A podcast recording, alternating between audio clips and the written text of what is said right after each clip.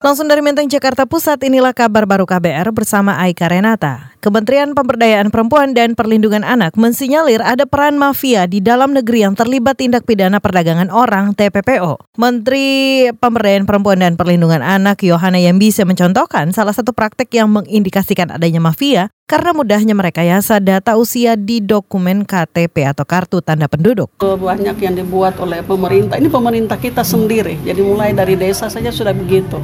Apalagi orang tua, orang tua kadang ikut-ikutan aja.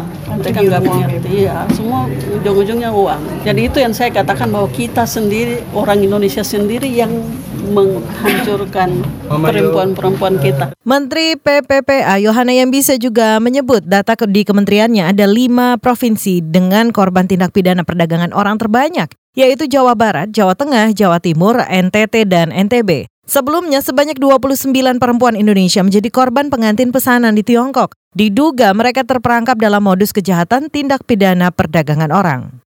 Kita beralih, Sekjen Partai Persatuan Pembangunan P3 Arsul Sani mengklaim partainya sudah didesak Presiden Jokowi untuk mengajukan nama-nama kader partai yang akan dinominasikan untuk menjabat menteri. Arsul menyatakan hal itu usai bertemu dengan Presiden Jokowi di Istana Kepresidenan Bogor. Dan Arsul juga menyatakan hal itu P3 memperkirakan ada sembilan posisi menteri yang dibidik oleh partai berlambang Ka'bah tersebut. Tadi Pak Jokowi malah dalam tanda kutip secara terbuka mempersilahkan gitu ya. Kesannya agak nantang P3. Kenapa kok belum mengajukan jumlah nama yang akan dimintakan ya. portofolio di kabinet gitu. Kok kalah sama PKB, sama Nasdem begitu loh. Jadi jadi kami malah dipersilakan kalau mau minta berapa begitu dipersilakan apa untuk menyampaikannya juga kepada publik. Sekjen P3 Arsul Sani enggan membocorkan nama-nama kader partainya yang bakal diserahkan ke Presiden Jokowi untuk menjabat menteri. Tapi ia mengisyaratkan tidak akan lagi mengajukan nama Menteri Agama Lukman Hakim Saifuddin. Alasannya P3 menganut prinsip bergantian di kalangan kader partai dalam menduduki kursi jabatan tertentu.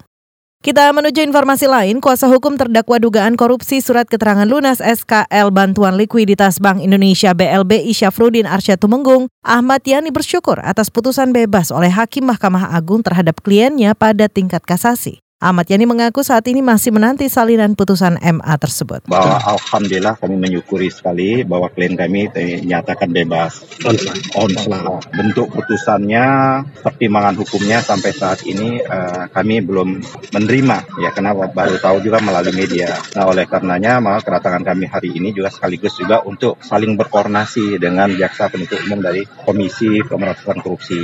Karena uh, pada malam hari ini juga uh, jam 00 klien kami memang wajib harus dilepaskan karena masa penahanannya berakhir. Itu tadi Ahmad Yani selaku kuasa hukum Syafruddin Arsyad Tumenggung yang menjadi terdakwa surat keterangan lunas BLBI. Saudara, hari ini MA mengabulkan permohonan Syafruddin pada tingkat kasasi. Majelis Hakim melepas bekas ketua BPPN itu meskipun sebelumnya sudah difonis 13 tahun penjara dan denda 700 juta rupiah atau subsidiar 3 bulan kurungan pada tingkat pengadilan pertama. Hukuman itu diperberat pada tingkat banding di Pengadilan Tinggi DKI menjadi 15 tahun kurungan penjara serta denda 1 miliar rupiah atau subsidiar 3 bulan kurungan. MA melepas terdakwa Syafruddin Temenggung dengan alasan ia terbukti melakukan perbuatan yang didakwakan tetapi bukan termasuk pelanggaran perdata atau hanya sekedar pelanggaran administrasi saja.